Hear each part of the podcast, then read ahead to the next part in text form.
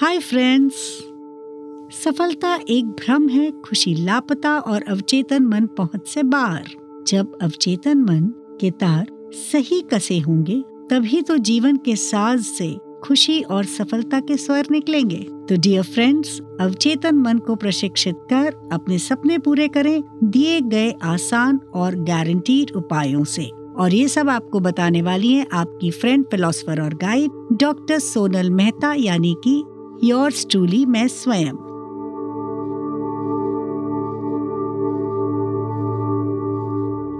नमस्कार।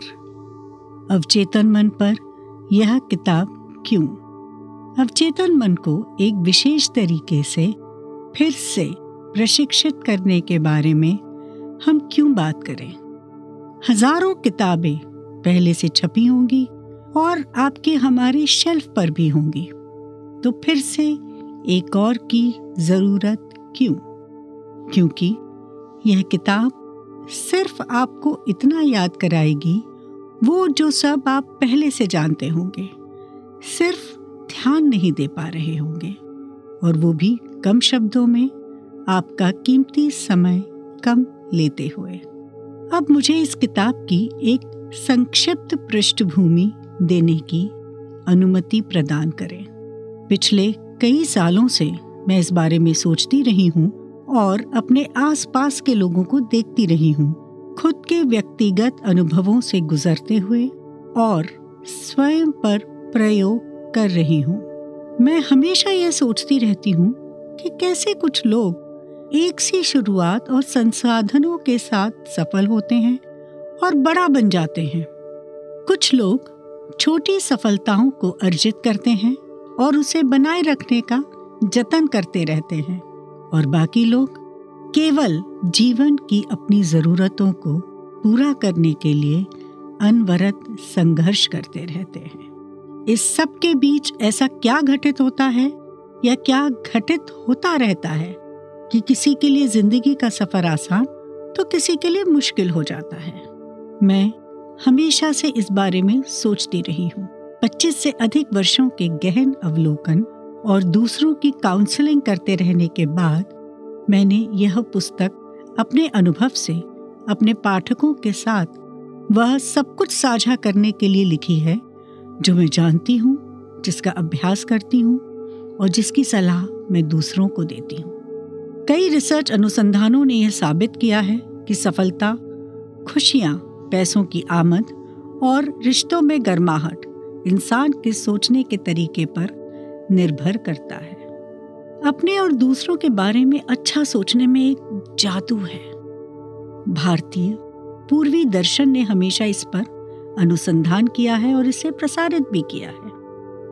सच्ची खुशियाँ और सफलताओं के लिए इस पुस्तक में दिए गए कुछ सरल उपाय सभी तरह की जीवन परिस्थितियों के लिए सार्वभौमिक रूप से स्वीकार्य है। यह सिर्फ़ अनुमान या राय नहीं। अपनी खुशियाँ और सफलता में दिलचस्पी लेना और उसे प्राप्त करने के लिए परिश्रम करना एक अद्भुत और प्रशंसनीय गुण है। अपने जीवन में मुझे आध्यात्मिक रूप से काफ़ी उन्नत गुरुओं श्रद्धेय विद्यासागर जी महाराज, परम पावन दलाई लामा जी, श्रद्धेय सदगुरु जग्गी वासुदेव जी श्री श्री रविशंकर जी महाराज का मार्गदर्शन मिला। आध्यात्मिक गुरुओं के अलावा मैनेजमेंट गुरु और साइकोलॉजिकल एक्सपर्ट्स को भी पढ़ा और सुना।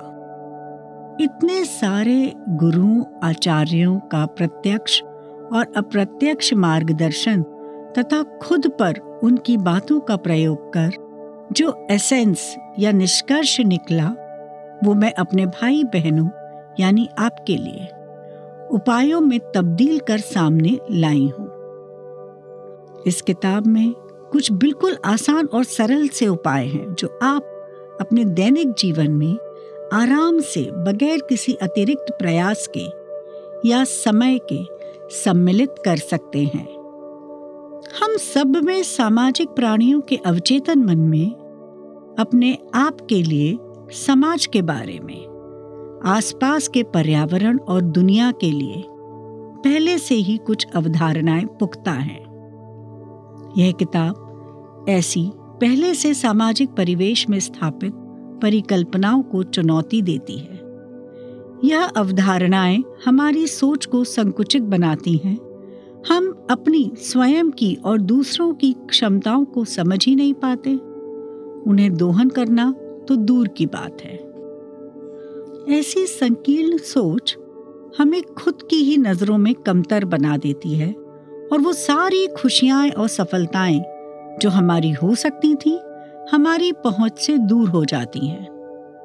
सुखमय जीवन रूपी मणि कई तहों और परतों के बीच है। हमें तो बस वो परतें धीमे धीमे खोलते जाना है। इस किताब में कुछ ऐसे सरल और आसान उपाय हैं जो यदि आप अपनाएँगे तो अपने मन के तलछट में कुछ ऐसी संभावनाएँ देख पाएँगे, जो आपको आगे बढ़ने में मार्गदर्शक के रूप में मदद करेंगी। यह संभावनाएँ आपको प्रयोग करने, प्रश्न पूछने और नए नए कौशल सीखने के लिए प्रेरित करेंगी। यह आपके पूर्व के संकुचित विश्वासों को चुनौती देंगी और आपको आत्मनिरीक्षण करने के लिए प्रेरित करेंगी। हर बार आपको अपनी वर्तमान सीमाओं का पता लगाने और नई सीमाएँ निर्धारित करने में भी ये संभावनाएँ मदद करेंगी, क्योंकि इंसानी कौशल काफ़ी लचीला और इलास्टिक होता है। उसे कई गुना तक बढ़ाया जा सकता है। कुछ समय बाद आप खुद से ही सवाल करेंगे कि आगे और क्या करूँ? आगे और कैसे करूँ? कैसे बढ़ूं? और अब क्या क्या और संभव है? सभी से सीख कर जो मेरा जीवन दर्शन निकल कर आया है, वो मैं आपसे शेयर करती हूँ। पहला दर्शन, सांसों के आवागमन तक ही सीमित ना रहें। ज़िंदा हैं तो ज़िंदा दिखें भी। दूसरा, खुश रहो और खुशियाँ फैलाओ। फिर, हर विचार, चाहे वह कितना भी छोटा क्यों ना हो हमारे भविष्य की नींव का पत्थर होता है। हम अपने दुखों और बीमारियों के खुद निर्माता हैं। हम जो उत्सर्जित करते हैं, उसे ही हम आकर्षित करते हैं। सभी को क्षमा करें, स्वयं को भी। और अंत में सबसे इंपॉर्टेंट खुद से प्रेम करें। अब हम इस किताब की भूमिका थोड़ी सी बात करते हैं। मन और तन का संबंध परस्पर होता है। इस ब्रह्मांड का कार्य जो है ना, वो बहुत ही सरल है। जो कुछ हम विचारों के माध्यम से इस ब्रह्मांड को देते हैं या उत्सर्जित करते हैं, वह शरीर के माध्यम से हमें वापस मिल जाता है। मैं यहाँ आपको आपकी उन शक्तियों का, सिद्धियों का इस्तेमाल करना याद दिला रही हूँ, जो आप जीवन की आपाधापी में भूल से गए हैं। यह हमारे दोनों के, यानी आपके और मेरे बीच बातचीत की शुरुआत है। देखिए, मैं एक सामाजिक वैज्ञानिक हूँ, सोशल साइंटिस्ट, और आप एक स्ववैज्ञानिक हैं, यानी सेल्फ साइंटिस्ट। आप सोच रहे होंगे, अरे, इसका क्या मतलब है? वैज्ञानिक, यानी आविष्कार करने वाला। जैसे भौतिक विज्ञानी होते हैं, रसायन विज्ञानी होते हैं, जीव विज्ञानी होते हैं। अरे, ये लोग तो तकनीकी, रासायनिक और जैविक आविष्कार करते हैं। जैसे कंप्यूटर्स हवाई जहाज़ वैक्सीन और टेस्ट ट्यूब बेबी अब जो सामाजिक वैज्ञानिक है, यानी सोशल साइंटिस्ट है, इन शब्दों के क्या अर्थ होते हैं?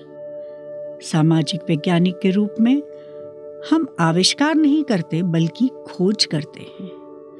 हम उन चीज़ों की खोज करते हैं, उन चीज़ों को डिस्कवर करते हैं जो आपके और हमारे आसपास पहले से मौजूद है। हम इंसान और उससे जुड़े व्यवहार पर काम करते हैं। मानव संरचना मशीनों में सबसे जटिल है। ये तो आप जानते ही होंगे। हमारा पारंपरिक विज्ञान इसे समझने में आज भी प्रारंभिक अवस्था में है। अब आप सोचेंगे, अरे, ये जो विज्ञान जो इतना विकसित माना जाता है कि चाँद पर कॉलोनी बसाने की तैयारी कर चुका है। अगर वो विज्ञान इंसान की संरचना को समझने में आज अगर प्रारंभिक अवस्था में है तो मैं इसे कैसे समझ पाऊँगा या पाऊँगी? और इसमें बदलाव कैसे ला पाऊँगा? बस यही संकुचित सोच है हमारी अपने बारे में, कि हमारा दिमाग उतना उन्नत नहीं कि इस जटिलता को समझ सके। तो मेरे प्यारे दोस्त यहाँ मैं आपको यह बताना चाहूँगी कि आप केवल आप ही इस ग्रह के अकेले ऐसे व्यक्ति हैं, जो न केवल इस जटिल मशीन की कार्य प्रणाली समझ सकते हैं, बल्कि उसे बदल भी सकते हैं। मानव शरीर अपने आप में एक कंप्लीट इकोसिस्टम है, जिसमें 200 प्रकार की विभिन्न कोशिकाएँ हैं, जिनकी संख्या करीब 70 ट्रिलियन यानी 700 खरब है। पैंसठ हज़ार मील लंबी धमनियाँ और नसें हैं, तथा 80 अरब के करीब न्यूरॉन्स हैं। ये सभी कोशिकाएँ, धमनियाँ और न्यूरॉन्स अपने आप में विशिष्ट हैं। यानी सबका अपना एक विशिष्ट कार्य है जो अद्वितीय है। आपके शरीर के अंदर के ये सभी निवासी, आपके जीवित रहने के लिए आवश्यक सभी बुनियादी कार्य मिलजुल कर सामंजस्य से करते हैं।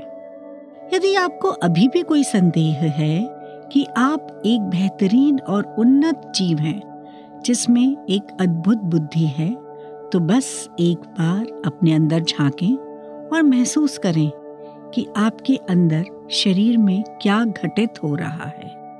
यहाँ तक कि जब आप सो रहे होते हैं, तब भी आपका इकोसिस्टम पूरी तरह एक जुटता से काम करता है। बिना किसी आपसी संदेह या ईर्ष्या के। सभी अंग प्रत्यंग उन्हें सौंपे गए कार्य के अनुसार और बिना अपनी साथी कोशिकाओं से प्रतिस्पर्धा के कार्य करते रहते हैं। यह आपका अपना ग्रह है। क्या आपको नहीं लगता कि आपके अंदर कितना कुछ है? पृथ्वी ग्रह की तरह आप स्वयं अपने आप में एक पूर्ण ब्रह्मांड है। हिंदू वेदों के अनुसार यथा पिंडे तथा ब्रह्मांडे।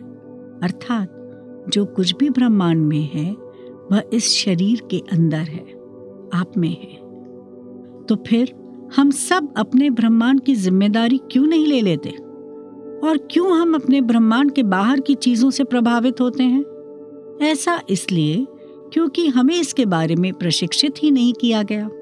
अरे प्रशिक्षित करना तो दूर की बात। हमसे तो इस बारे में बात ही नहीं की गई।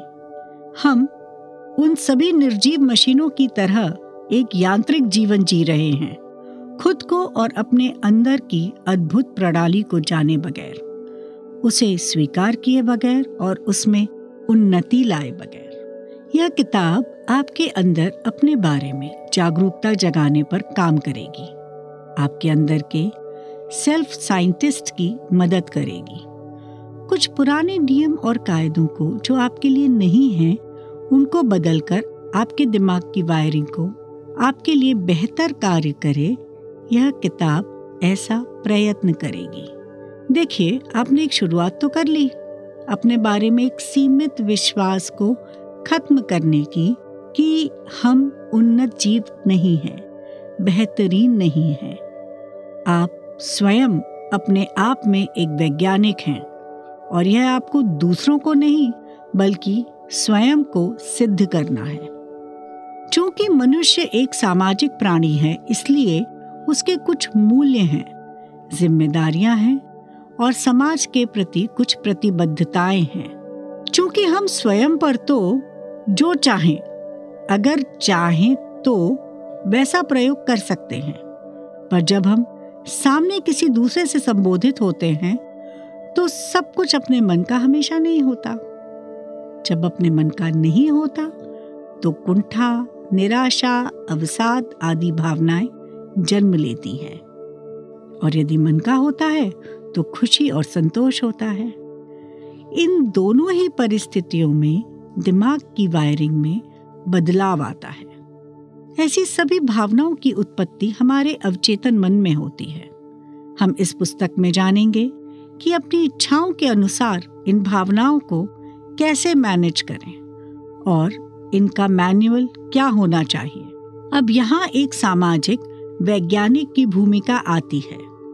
हम इन अध्यायों में सच्ची सफलता क्या होती है, दीर्घकालीन खुशी कैसे हासिल होती है, वास्तविक व्यक्तिगत विकास कैसे किया जाता है और सकारात्मक भावनाओं को निरंतर आत्मसात करने से नकारात्मक भावनाओं पर कैसे काबू पाया जा सकता है, इस बारे में बात करेंगे। यदि इस किताब को आपने गंभीरता से लिया और अपने व्यवहार में उतारा तो आपका जीवन सुखमय और सफलता से ओतप्रोत होगा। अपने आप के प्रति ज़िम्मेदारी को समझें और अपने विचारों में बदलाव लाकर अपने जीवन में आमूल चूल परिवर्तन के साक्षी बने।